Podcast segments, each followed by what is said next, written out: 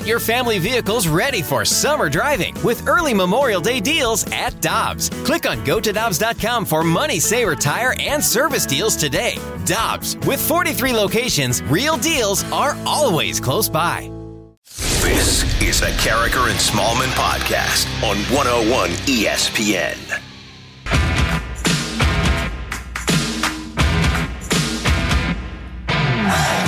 With Michelle Smallman, I'm Randy Karraker. Great to have you with us on 101 ESPN. Your time is 8.03. Your time check brought to you by Clarkson Jewelers, an officially licensed Rolex jeweler. I always enjoy listening to Jim Duquette on MLB Network Radio, and right now he's with us on the Brown and Crouppen Celebrity Line on 101 ESPN. Jim, thanks for taking some time with us today. How are you doing? Good morning, guys. How are you? Thanks for having me on. Uh, we're doing very well here in St. Louis. We're hoping that at some point we get baseball back, but boy, it sure seems like it's uh, a real battle between literal and figurative between ownership and players to get this thing going. It's a little rocky, isn't it? It's uh, it's been you know it's it. Um, yeah, I mean, I, I have to say, I, I've seen I've seen these negotiations. I think if if we, you know, it's been a while since we've had this type of uh, outward fighting between the players and the and the owners, and for some time over the financial aspect of it. But we have seen this um, this this playbook before, so you know, I'm not surprised uh, at the end. They, they've kind of drawn these pretty firm lines, both sides. I still I'm still optimistic that they'll be able to come to to an agreement. And they you know, especially in light of you know what's going on around the country uh, with the virus. So, so I, I, you know, we'll still we'll, we'll we'll see. I think we're going to hear some more bad news out of the sport. We're starting to hear you know minor league players being released and more layoffs and furloughs, and and that's uh, you know un- uh, terrible news, obviously as well. Um, and you know, hopefully, hopefully we get into next week. At least on the major league side, we'll start to see some common ground. We haven't seen any common ground really yet. Jim, you mentioned what's going on in the minor leagues, and hundreds of minor league baseball players were cut. They expect to lose their jobs. It's it's really sad to see what's happening with the minor leagues. But taking kind of a broader approach, how do you think that's going to affect baseball as a whole moving forward? I got, I got to tell you, Michelle, I'm worried about uh, I'm worried about it uh, for a lot of reasons. I mean, I, I think if you you know you look at our our sport, we're trying to spread um, the sport you know into other countries, and we're trying to spread it into other communities but yet we're limiting the the, the draft uh, from you know from 40 rounds and to five rounds, which which is you know taking away about 30 jobs, uh, potential jobs that would be ordinarily uh, you'd be drafted. You know the, the amateur draft is June 10th, so you'd be drafted there.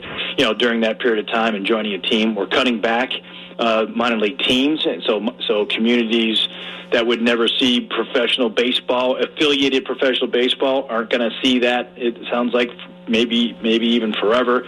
Um, you know, you're, you're seeing so much of this kind of cutbacks. Um, you know, with the sport, and that, that's the, you know, and then you're seeing you know infighting at the major league level during a pandemic. I mean, there I know these guys are very aware of how it looks, but this is a, a real bad look for the sport right now, and I, I think it's going to be bad for, uh, in the future too. Jim Duquette, former MLB general manager and of MLB Network Radio, with us on 101 ESPN. And Jim, I, I thought about this. It seems like a really savvy and aggressive and competitive organization could use a situation like this to their advantage. Add an extra minor league team, have some extra players, hire some of these veteran scouts that have been let go and build up your system that way and build it really in, a non-expensive way as opposed to going out and getting free agents. Is that if there were a team that were willing to do it, would that help them competitively at the major league level eventually? I think you're going to see some teams do that, Randy. Like I, I really do. I think you know, the, you know, part of this will be you know, do you, you know, uh, is there the availability of a of a minor league team, you know, for a major league organization to put their players right? So that that you know, kind of you know, there's going to be some limitations there. But I listen when when I was with you know in the, in the front offices, you know, there one of the areas that there was a distinct advantage if you could uh, talk your owner into spending the extra money was to have a second team down in in the Dominican Summer League for players. If you signed them, you had a place for them to play, and you know there was a lot of unpredictability. You know, sometimes you you sign you know let's say 30 guys for a similar amount of um, uh, money, but you weren't quite sure who was going to develop into a really good player unless until you got them the opportunity So it's the same thing that applies in the minor leagues, and and I would think that there would be a team or two that, you know, instead of having five teams, they'll have, they'll figure out a way to have a six team and afford it. And again, like you said, the cost isn't all that much. I, I'm a big. I came up as a minor league director. It's a you know it's the research and development arm of any organization. I think it's the it's the lifeblood of any organization. So I'm very biased here. However, um, it, there are there would be some advantages to teams. Listen, I think the Cardinals are one of them. They've always developed good young players uh, well. You know there are others like that, but I, I do think there would be an advantage um, for you know for teams that are willing to pay a little bit of extra money. Jim, you mentioned how this this disagreement between the owners and the players association is a bad look publicly, and I think everybody agrees with that sentiment. And I know when you're in the middle of of negotiations and when you're in the eye of the storm, it's easy to live in the moment. It's harder to take a step back and look at the bigger picture of things. But you know, we live in St. Louis, Missouri, so we know that this is a baseball hotbed. But we also understand that not every market is the same way as St. Louis is. Not every market's going to have undying loyalty. The fans aren't going to have undying loyalty to the sport, and we've seen the national perception of baseball change as the years have gone on. I wonder if owners and players, if just everyone involved in this is thinking about the viability of baseball as a whole and how not only these messy negotiations are landing with fans, but if they aren't in fact able to get a deal done, what ramifications that could have for the sport moving forward. Yeah, I think I think there are a lot of um, moderate voices on both sides that understand, you know, the ramifications and the significance. And I know I know from having conversations with both sides that those those uh, negotiations are going a little bit better. Like the the, the kind of level headedness you know what's at stake here overall. Eh, you know those people are certainly aware of it. There are um, you know we'll call them hawks on on both sides that you know they kind of draw this line in the sand. They're the ones that are getting the most attention right now, media wise, and it makes it. I think it's a bad look. So so you know I, I believe that the the moder the moderate uh, owners or, uh, or MLB you know uh, front office people and the moderate players and agents that are involved with this they will rule the day at the end and, and you know but but there are there are still some owners in the game that think that we are uh, better off believe it or not not playing this this year if they can't get more cuts out of the players um, that's an extreme uh, feeling, but there are, as you mentioned, there are some owners, not outside of St. Louis, that th- that you know look at it from a financial uh, side of things and go, "Geez, it, it doesn't make sense for us to open if we're not going to get those cuts." So there is that prevalent feeling uh, uh, with with certain people, and you know it exists. I don't think though that in, at the end of the day they're going to end up um, overruling the the majority.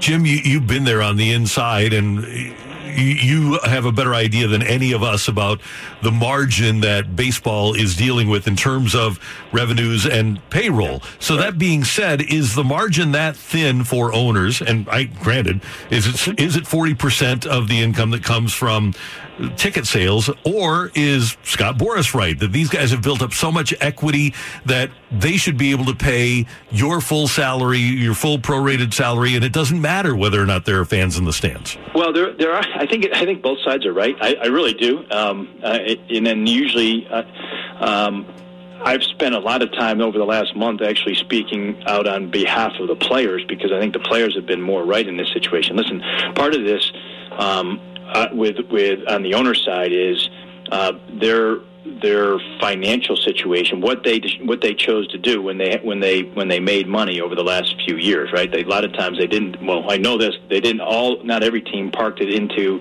players' salaries.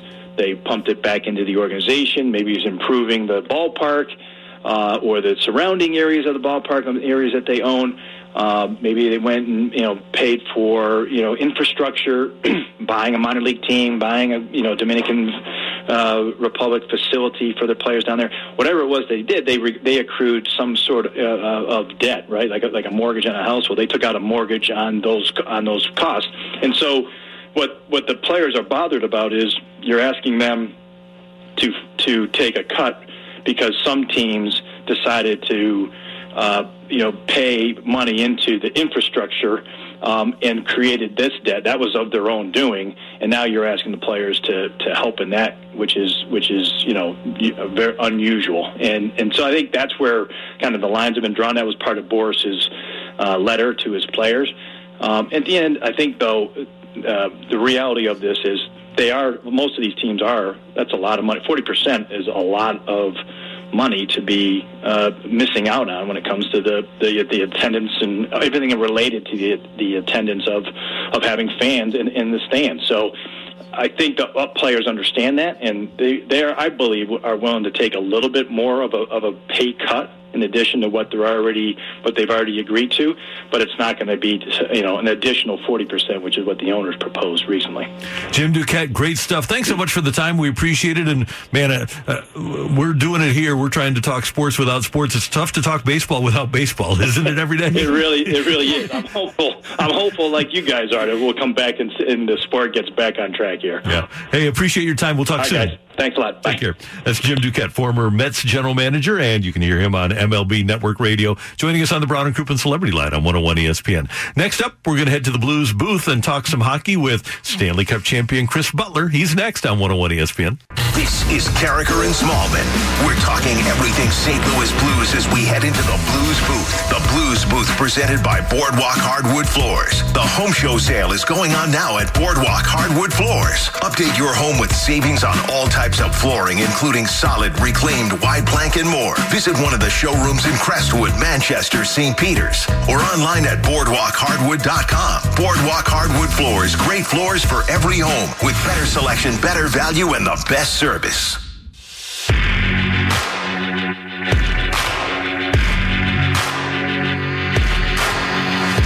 Michelle Smallman, Randy Karraker on 101 ESPN. And during the hockey season, when Joey Vitale was out and uh, Joey's wife was giving birth to their baby, the Blues needed a fill-in analyst, and Chris Butler, the St. Louisan, retired from the Blues last year, did a fantastic job in the Blues booth. And Chris is with us now on the Brown and Crouppen Celebrity Line on 101 ESPN.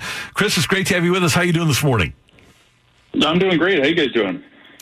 Doing well, Chris. And, you know, over the past couple months in the absence of sports, we've been reliving all of these great moments for the Blues Stanley Cup final run, what it was like for the Blues to finally secure their first Stanley Cup championship in franchise history. And as a St. Louis guy, as a kid, I'm sure you always dreamed of what that moment would be like. That's what every kid does. They, they dream about hoisting the cup in their hometown or hitting the game winning home run for the Cardinals, all of these things. But when the reality hit, when you were actually on the ice hoisting the cup and you realized that you were part of the Blues team that brought the first Stanley Stanley Cup championship to town. Did the reality supersede anything you could have ever dreamed of? Well, I think at the time emotions kind of take over, and it's almost difficult to comprehend what's going on at the time. But now that it's been almost a year, and you've had a chance to kind of look back and reflect on on what it was like, I mean, I remember getting handed the Stanley Cup, and uh, you know, it's a trophy that you've seen so many times on television, but to be able to put your hands on it and then and lift it up over your head, it's I remember when I lifted it, I almost saw stars. You know, it was a wave of emotion that I've never really felt before, and it was uh, it was something that still gives me chills. And not many guys, Chris, have the opportunity to lift that cup and that be the last time you're on an NHL ice. Was that planned before that? Were you going to retire, or did you just decide to go out on top? no, we uh, we'd kind of made the decision a couple of months before that, even before the whole playoff run had started, and. Uh, you know, it was a very long day, that game seven, with it being an eight o'clock start and knowing that it was, you know, the last time that I was going to play professional hockey and put a uniform on. And it was, uh, it was a long day that revolved around a lot of, uh, a lot of walks around uh, the parks in Boston and just trying to waste time. Chris, one of my favorite things is to hear players or, or analysts, anybody that was on that flight home, recount what that flight was like because it sounds like that was almost better than the moment on the ice because it it really started to settle in with the players and with everyone. Hey, we won the cup and it's just us on this plane ride home and we get to celebrate together. So, what was that flight from Boston to St. Louis like? Oh, it was uh, it was a bit of a blur. Uh, there were uh, there were a lot of Anheuser Busch products associated with the celebration, but it was just you know it kind of allowed everybody a chance to just sit down in their seat and talk with each other and tell stories. And you know I think there were a lot of guys that really revealed how banged up they were and what they were playing through, and it was just it was everybody that went through the ups and downs of the year at that point, and obviously given the nature of the game and where the team was sitting, you know, come January to be at that point in the middle of June was you know, had you told anybody that months before, I don't think anybody would have believed you. And it was, uh, it was certainly a, a highlight uh, of the whole experience. And then couple that with the parade a few days later, and that was just the, the chart topper for me. Chris Butler with us on 101 ESPN. And it, it, strikes me as we have this conversation that even if you grow up in a Canadian city, it's probably pretty unusual to have a group of players that are so, so intimately involved with a champion. And uh, obviously, uh, Ben Bishop was on the other side for Dallas, but to have Joey in the booth, to have Patrick Maroon on the team, to have yourself on the team for St. Louis to have that many people that influenced a Stanley Cup championship is pretty incredible.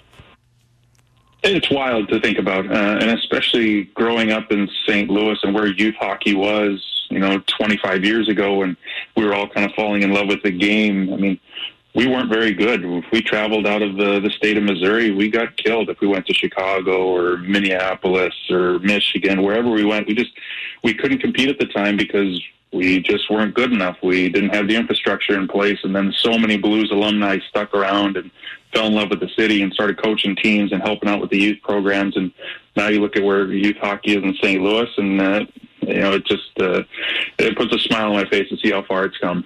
Chris, what's your favorite memory or story from the parade? Because that was just a joyful day in St. Louis. It was pure bliss, pure celebration, but it was a party. It was a big time party. So, what is your favorite story from the parade day? Well, I think it was the negotiation I had with my wife in order to hop off the uh, the float that we were on. You know, she's sitting there strapped with uh, a newborn child that we had the day before Game Seven of the Dallas series, and our other kid, my parents, her parents, are all in the back of a pickup truck, and and we've got Robbie Fabbri and Chris Thorburn and some of the other younger guys buzzing around the streets. And she's like, "You need to get off the float and go have some fun with those guys." So I finally hopped off and we run around. And the next thing you know, you look up and your car is like four and a half blocks uh, down Market Street. So we're like, well, I guess we're walking the rest of the parade. But you know, I ran into people that I hadn't seen in years, people that uh, I played hockey with their kids. All my buddies were there that I grew up playing hockey and sports with. So it was, uh, it, it was unbelievable just how much it meant to the city of St. Louis. And like I said, to this day, it still uh, still puts a smile on my face just thinking about it. Chris, when you brought up the memory of the negotiation, I thought it was going to be you going to your wife saying, "Can I get off? Can I get off? Can I get off?" And finally, rather than her saying, "Hey, you go." you know what? I was I was attempting to be somewhat responsible. I think at the time, you know, she'd uh, she'd been at home for uh, for a handful of weeks with uh, with two small screaming kids, so I was uh, attempting to do my part. But uh, but God bless her, she just said basically, get the heck off this thing go have some fun, and uh, and that we did.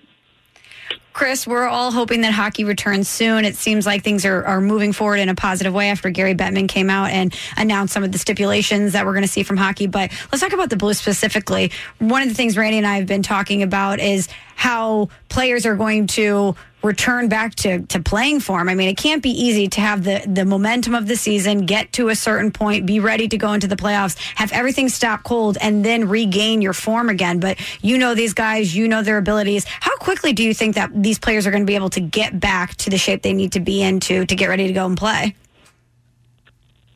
Well, this whole thing to me kind of has an international tournament type, uh, I guess, style feel to it. You know, you're going to have to focus a lot on special teams because that's going to be huge. Uh, what Craig Berube does really well, and why I think this group has an advantage, is he's got such a great feel night in and night out for who's playing well or who's going. And and part of being a veteran team is guys have been through this before. They know, okay, maybe I don't have my legs tonight, so I need to find a different way to contribute, or you know, versus maybe a younger team who might try and force things if they're not uh, if they're not feeling it or if they're not playing well. And I think that this group has the mentality and the mindset to have success again. And they've been through it. Like I said, they know what it's going to take. And you've got two great goaltenders there, which is absolutely huge. And I don't think a lot of teams can say that. Where do you think that come from? Comes from uh, that mentality, that mindset, that knowledge. I, I said, and it sounds kind of simple, Chris, but during this season, they didn't have an MVP, and Binnington's statistics weren't great, but they the Blues became good at winning. Where do you think that comes from? Mm-hmm. Uh, it comes from the guy standing behind the bench. He uh, he just gets it, and I, I know that's a really simple way to say it, but he has the trust of his players. And even though he might be really hard on you one night, you know, the next morning you come to the rink and you're not in the doghouse or you're not bumped down the lineup. It's it's a new day. It's a new opportunity to go out and improve yourself again. And everybody has to do that. I mean, you look at the roles that some of those guys have taken. You know, Alexander Steen has gone down the lineup for the betterment of the team, and he's contributed. And had he gone down the lineup and had the wrong attitude, I think that would have had a negative effect on the whole team. But he chose the team above individual statistics. And when guys like that do that for the betterment of the group, I think there's a, you know, there is that, uh, I guess, what's the word I'm looking for? It's contagious. And this team's adopted that style, and that's why they have success. Chris Butler, great stuff. Thanks so much for the time. Enjoy your summer, and hopefully, we'll be talking hockey on the ice here again soon. I sure hope so. We need something to watch. Absolutely. Take care. Have a good weekend.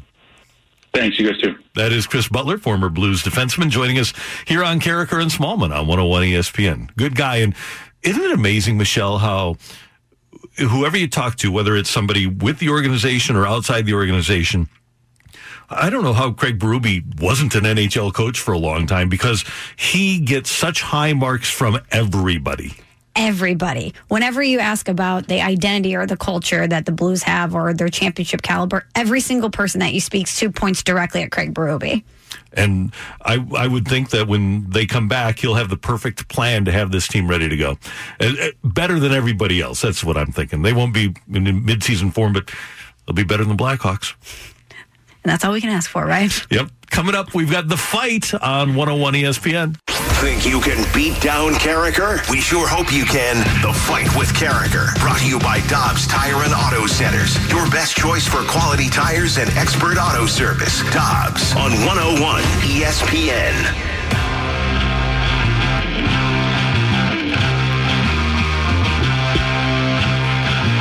Welcome back to Karraker and Smallman here on 101 ESPN. It's 8.33 in the morning, which means it's time for the fight. Freeze Pops is here. Freeze Pops, what are we fighting for on this Friday? We are fighting for a Supplement Superstores gift card. Open regular store hours. Supplement Superstores is currently offering delivery, curbside pickup, and shipping while exceeding all CDC guidelines, including social distancing, for shopping in person to keep a safe environment. Supplement Superstores, that's a great spot to uh, take off some of the quarantine pounds you've put on. And gotta say, Michelle, been at home for about two months here, and I've been eating well. I'll say that. Are those jeans going to be tight when you finally put them back on? I have not worn pants that like require a belt mm-hmm. in nine weeks plus.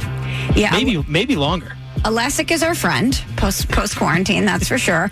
And it seems really unfair because we have been inside for so long and it's been rainy and the weather's been kind of erratic. And now that we're starting to be allowed to go out, it's like, oh, cool, boom, it's swimsuit season. Yeah, no, it, it's it's absolutely brutal. So I, am just going to bunker down here in, in my cave in Soulard and, until probably Christmas until I can, you know, look presentable to be outside. Well, get involved with our friends at Supplement Superstore. They'll yeah, I might have to. I think I definitely have to. That's right. Well, let's bring in our fighter today, CJ. CJ, how you doing this morning? Great. How are you guys? We are doing well. You ready to take on Randy? Yeah, as ready as me. Good answer. All right. Question number one. Chiefs tight end Travis Kelce was a third round pick in the 2013 NFL draft. Where did Travis Kelce play his college football? Was it Bowling Green, Cincinnati, or Toledo? Uh, I believe it was Cincinnati. On this day in 2012, the Blues signed Jordan Binnington to a three year entry level contract. Which Canadian province was Binnington born and raised in? Was it Alberta, British Columbia, or Ontario? Ooh, I have no clue. but let's go, I guess, Ontario. CJ, question number three. On this day in 1995, Derek Jeter made his major league debut. How many MVPs did Jeter win in his 20 year career? Was it two, one, or zero? I believe, I don't know that he ever won one, so I'm going to say zero. Last one. In 2007, wrestler Ben Askren became the first Mizzou Tiger to win Big 12 Male Athlete of the Year. Who is the only other Mizzou Tiger to win this award? Is it Max Scherzer, Kellen Winslow, or Chase Daniel? I believe I would go with Kellen Winslow. All right, Luke is going to get Randy out in the hallway. Hopefully, we can gather him. Freeze Pops, what's your favorite meal that you've made during quarantine? I- can I say a meal that my girlfriend has made? Yes. Because you know I'm not not a great chef. Uh, she put together this sort of like Mexican casserole type thing, Oh. and they had some like pasta shells in it and like, like sour cream type sauce. I don't I don't really know how to describe it, but it was amazing. You, you would all love it. I know that you're a New England guy, but welcome to the Midwest, buddy. We live for a casserole here. Oh, good casserole casserole dish. I'm all in. Randy is here. Randy, big fan of casseroles. Oh, love casseroles. Big Huge casserole guy. Yeah. What's your favorite casserole? Oh, I don't really discriminate, but I love a breakfast casserole. Breakfast casserole is great. A tuna casserole is wonderful too. I've never had a tuna casserole. Is oh, that Oh, weird? really? Yeah, you can make a great tuna casserole. Yeah. I just, to me, being with my friends or being with my family at the lake, you wake up in the morning, you have a little breakfast casserole, you're ready for a day of fun. Definitely. Definitely. All in. All in. All right, Randy, say hello to your competitor today. CJ is with us. CJ, how you doing? Great. How are you? I'm doing great. Thanks for listening. Thanks for playing. We appreciate it. Thanks for having me. Randy, question number one. Chiefs tight end Travis Kelce was a third round pick in the 2013 NFL draft, but where did he play his college football? He is from Ohio, and I think so. Jason went to Toledo, I think. I think Travis went to Cincinnati. So I'll go with Cincinnati. On this day in 2012, the Blues signed Jordan Binnington to a three-year entry-level contract. Which Canadian province was Binnington born and raised in? I believe he's uh, from right outside of Toronto, Toronto, Ontario. So I'm going to go with Ontario, Canada. Question number three on this day in 1995, Derek Jeter made his major league debut. How many MVPs did Derek Jeter win in his 20 year career? Think he won one the year he won the batting title. I think he. Did, uh, I'll go with one. In 2007, wrestler Ben Askren became the first Mizzou Tiger to win Big 12 Male Athlete of the Year. Who is the only other Mizzou Tiger to win this award? Can you repeat the question, please? In 2012, Askren became the. In 2007, Seven. wrestler Ben Askren Okay. became the first Mizzou Tiger to win Big 12 Male Athlete of the Year. Who is the only other Mizzou Tiger to win this award? So it's the Big 12 Athlete of the Year. Mm-hmm. Big 12 Male Athlete And this of is the Year. 2007. So if he won it, that means that's the same year that Daniel had his great year. So I'll do the lifeline here. Had to be pre Chase Daniel. So the options are Max Scherzer, Kellen Winslow, or Chase Daniel. Well, Kellen Winslow played in the Big Eight, so I'm going to have to go with Max Scherzer. We've got a winner. The winner and new champion of the fight, Average Joe Listener. Congratulations, CJ. A little Friday treat for you. You defeated Randy in the fight this morning. You edged him out three to two. Well, let's run through the ans- answers Awesome. here. Travis Kelce played his college football at Cincinnati. Jordan Binnington was born and raised in Ontario. He grew up in Greater Toronto, like Randy said. Derek Jeter won zero MVPs in oh. his 20 year career. His highest finish was second in 2006. And it was Chase Daniel who won the Big 12 Male Athlete of the Year in 2008. I thought Askren was the first in 2007. Askren was first in 07. Daniel then was second in 08. Okay, I got it. So CJ, congratulations. Thank you. I, I didn't play that one right. I Uh, I didn't even listen to the question enough. I was Kellen Winslow, but he would have been very, you know, big. So. well, thank you very much. We appreciate it. We'll talk to you on Monday. Thank you. All right, great to have you with us on 101 ESPN, and it is coming up on 8:41. So I lost. Disappointed. It's going to ruin my whole weekend. I can tell that you are not pleased with the way number four shook out. Yeah, it happens. I think if you saw the question written out, you would have gotten it correctly. Yeah. So uh, I was.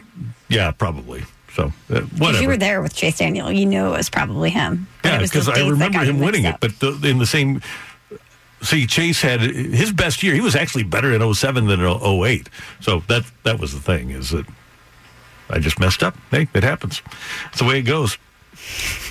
It I'm bummed out now. Karraker and Smallman on 101 ESPN. Coming up, The Kansas City Chiefs have entered into negotiations with Patrick Mahomes on a new contract. Will that affect their ability to win big over the years? That's next on 101 ESPN. It's the shotgun snap, rolls back, winds up, long arching pass, down the near sideline, zeros on the clock, the benches, the benches will empty. And this one is over. Kansas City has won their first Super Bowl in 50 years. 50 years, a lifetime. And they do it in come from behind fashion beating San Francisco 31 to 20 in Super Bowl 54. With Patrick Mahomes leading the comeback, he is the Super Bowl 54 MVP. Here on 101 ESPN on Super Bowl Sunday, that was our friend Kevin Harlan, who once was the voice of the Kansas City Chiefs. So that was a, big night for Kevin. And Patrick Mahomes was the MVP. And Michelle reports today, Kansas City Star's Sam Mellinger, that the Chiefs have entered into contract negotiations with Patrick Mahomes. I want to lay some groundwork here. Okay. On March 20th, Jared Goff, who is the highest paid quarterback in the league, was paid $21 million as a bonus by the Los Angeles Rams. His $25 million salary for 2021 became fully guaranteed and his two and a half million dollar 2021 uh, roster bonus became fully guaranteed. Plus, his fifteen and a half million dollar 2022 roster bonus became fully guaranteed. Jared Goff has a guaranteed 57 million dollars coming his way in a contract that was signed in September of last year, a four year deal for 134 million dollars.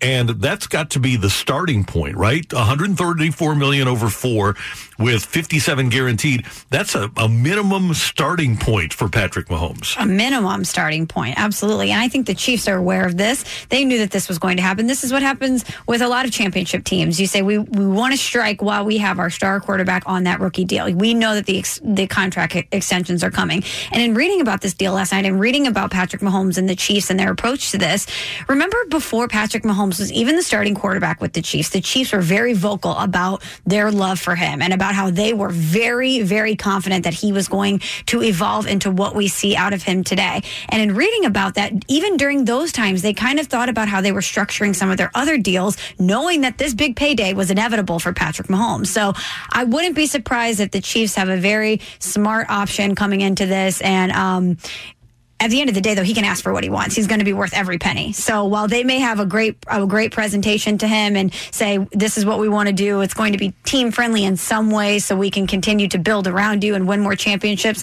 He has the keys. He has the yeah. keys. He's driving this thing. And here's the thing about Mahomes, and it's different than Goff, but it's more similar to an Aaron Rodgers or a Russell Wilson in that doesn't matter who the surrounding cast is for Mahomes. Every time you go into a game even if the surrounding cast is terrible, you have a 50-50 chance of winning that game because you have that quarterback on your team. As long as he's healthy, he provides you just because he's on your roster a great chance to win. That being said, if you're going to sign a player to that sort of a contract, you have to have a great personnel staff in place. You have to draft really well because as we've seen with the Rams, you can't keep other highly paid great players around. You're going to lose your Todd Gurley's. You're going to lose your Corey Littletons from there. And with uh, Kansas City, you're going to lose receivers. You, you almost lost uh, Sammy Watkins this year, but you're you're going to wind up uh, losing your defensive lineman. You're going to wind up uh, at some point uh, you aren't going to be able to keep uh, Tyrann Mathieu around. You're going to have to play rookies and young guys that are on their rookie contracts. Your team is going to basically have to be surrounded. Uh, Mahomes is going to have to be surrounded by young players. And I mean, he's only 24. Yeah. I think when you look at Patrick Mahomes, he's 24 and he has zero question marks, and he's already a Super Bowl champion. That that's exciting for the Chiefs, but it's also kind of nerve wracking heading into these negotiations because you talked about Jared Goff and the amount that he commanded when he signed that deal. Even though he was coming off a Super Bowl run, I think all of the debates about Jared Goff was: Are the Rams going to regret this? But because a starting quarterback, because a franchise quarterback is the most valuable commodity in sports, the, the franchises have got to give guys like Jared Goff that money, even if they don't feel that comfortable giving him that money. And we look how the a team like the Rams has suffered because of the contract that they had to give him. With Patrick Mahomes, not only are you going to have to start the, the negotiations at at least the Jared Goff deal, you know that whatever he asks for, you really don't have a reason to say no other than we're going right. to need more money to build stuff around you. So a lot of it comes to Jared, or excuse me, to Patrick Mahomes and the people around him telling him, hey, this is kind of the approach that we should take. And the way it works now, and the NFL salary cap is approaching about $200 million. And this goes back to something Charley Armey, who was the general manager of the Rams during the greatest show on turf he had a way to identify players and or identify and put together a roster. What you need is obviously your quarterback. You need a left tackle. You need a pass rusher. You need a shutdown corner. And then you need to identify your receiver. And they already have with Tyreek Hill. And back in those days, it was a running back too. The running back isn't as valuable. You don't have to pay a running back anymore. So the five guys that you absolutely have to have and can pay quarterback, left tackle, uh, uh pass rusher, uh, DB, shutdown DB, and a, a, stud wide receiver. If you have those five and pay them, then everything else around it just kind of falls into place if you draft well. Do you think that we'll ever see someone like Patrick Mahomes look at Tom Brady's career and the things that Tom Brady did from a contract standpoint and say, okay, I know that if I take a little less, if I take more of a team friendly deal, even though I can smash the records, even though I can, I can set the new precedent for what these contracts are going to look like moving forward, I'm going to take a little bit of a team friendly deal to secure my chances at winning? it'd have to happen the first time because he's never going to take a pay cut. And it doesn't appear as if he's going to be of that mindset that Brady was. And the thing about Brady, once he got to that second contract, he had won a couple of Super Bowls and he had that really good team around him. But wh- whether it was Bridget Moynahan, who he never married, or Gisele, he had a significant other that he knew he was going to marry into money too. So the, as a couple, they were going to have more than enough to exist on. And heck, by the time Brady won Super Bowl number three, which was 04, right? 01, 02, 03, 04. Yeah. Uh, Gisele was making like 38 million a year. So he was fine and he could afford to do that. I don't know if I don't think Patrick Mahomes will be in that same boat.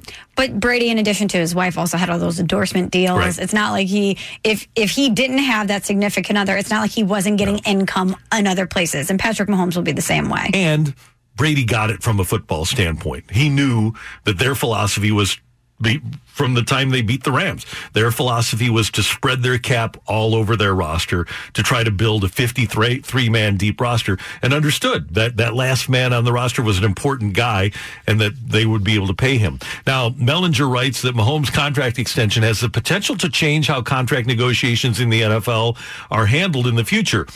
The eyes of the NFL are watching at this point from agents to front offices. One anonymous agent even referred to Mahomes' forthcoming deal as the Holy Grail. Thing is, he's the best. He's the best guy, kind of like Mike Trout in baseball.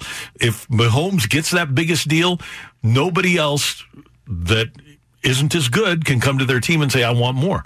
And how many are going to be able to come to their team? Is Deshaun Watson going to be able to go to the Texans and say, well, I, I deserve more than Patrick Mahomes? He's won an MVP. He's won a Super Bowl. He's statistically the best guy. I don't think that Watson can do that. Or Dak Prescott. Right. And Dak Prescott apparently is is close to signing, but I think Mahomes will kind of blow him out of the water. Yeah, I think so. And I'm happy for Patrick Mahomes. He seems like a really good guy, a, a guy that Kansas City can be really proud of in the community. And if anybody, kind of like when Kurt Warner was here and got his big deal, if anybody deserves that kind of money as an athlete, Patrick Mahomes, from an on and off field standpoint, appears to be that guy like I said before, there's no questions about him. There's no questions about him on the field. Off the field, he's involved in the community. He's he's got that star quality while also being humble, which is a very rare cocktail to strike. He is just every he's such a good fit for Kansas City and for that organization and that market if you're the Chiefs, you know that you struck gold with this kid and you want to keep him in your organization as long as possible, whatever it takes. As much as I hate the business of the NFL. I I do find it very hard to dislike that guy, and that team is a fun team. It really is. Andy Reid, how can you not like Andy Yeah. Reid? Right. The the people on the team, the way they play. So we're in the same boat. As much as we have disdain for Roger Goodell and wish that, well, let's put it this way: when Roger Goodell is no longer with us, he'll be looking up, enjoying the game still. I'll be looking up. You know, when you said Tom Brady, since he beat the Rams, he knew what the philosophy was. I thought you were going a different route. I didn't think you were going to talk about taking less money. Oh, Well, there's a, that philosophy too. Yeah. But the thing is, they got a lot of credit, and this was before we knew they had cheated, and it was accurate. They got a lot of credit that year. They beat the Rams in the Super Bowl for signing a bunch of lower priced free agents rather than going out and getting the superstar. And Freeze Pops, they signed, let's go down their list of high priced free agents historically. They signed Gilmore. Who else have they given monster? Uh, they signed that linebacker from the Bears. Uh, that They gave a lot of money to Adalius Thomas, who ended Yep. up sucking. yeah, he, he was bad. And then there was also a pass rusher from the Bears that they gave money to. But really, their only big money free agent acquisition that has really worked out for them has been Gilmore. Uh, Well, I guess you could say Der- Revis for the one year, too, right? Yeah, it was like one year, 14 mil, and they Yeah. knew he was going to be gone. Roosevelt Colvin was the guy you were thinking Yeah. Colvin. Yeah, right. Yeah. So they, they've never really given big money to to guys there, and it's interesting. And you've talked to Chris Long, and I've talked to Chris Long about this, and, people know. But when a guy like Revis goes there, when a guy like Chris goes there, it's totally transactional. They're chasing a ring. Mm-hmm. Yep. It's totally a business deal. There is no emotional investment on the part of the team or the player. They just want to win a Super Bowl. The emotional investment from the player, yeah, is exactly that. They the money portion is secondary to the Mm-hmm. fact that they're pumped to be getting the contract because that means it's a chance for them to win a Super Bowl. And that's really for a guy like that, all you can ask for is a chance. And by the way, that's out, guys went because of Brady. Yeah, of course. And that's out the window in New England now. And that's maybe something that the Chiefs would be able to take advantage of with the presence of of a guy like Patrick Mahomes. They can get the guy for less money than New England, r- rather than New England. Yeah, and while people wanted to go to New England because of Brady and because of a chance to win, they also knew they were signing up for a very strict lifestyle. They were going into a regime that was going to take them in a different place that they had never gone before from a football standpoint with Bill Belichick. Whereas you look at Kansas City, championship pedigree, a young Patrick Mahomes, and you have a guy like Andy Reid who everybody loves, everybody loves playing for. And I think that that entices people uh, as well, knowing that you're going to go play for Andy Reid and he's he's finally got that championship. He's an amazing coach, but it's not as strict as somebody like Bill Belichick. That was the Karraker and Smallman podcast on 101 ESPN.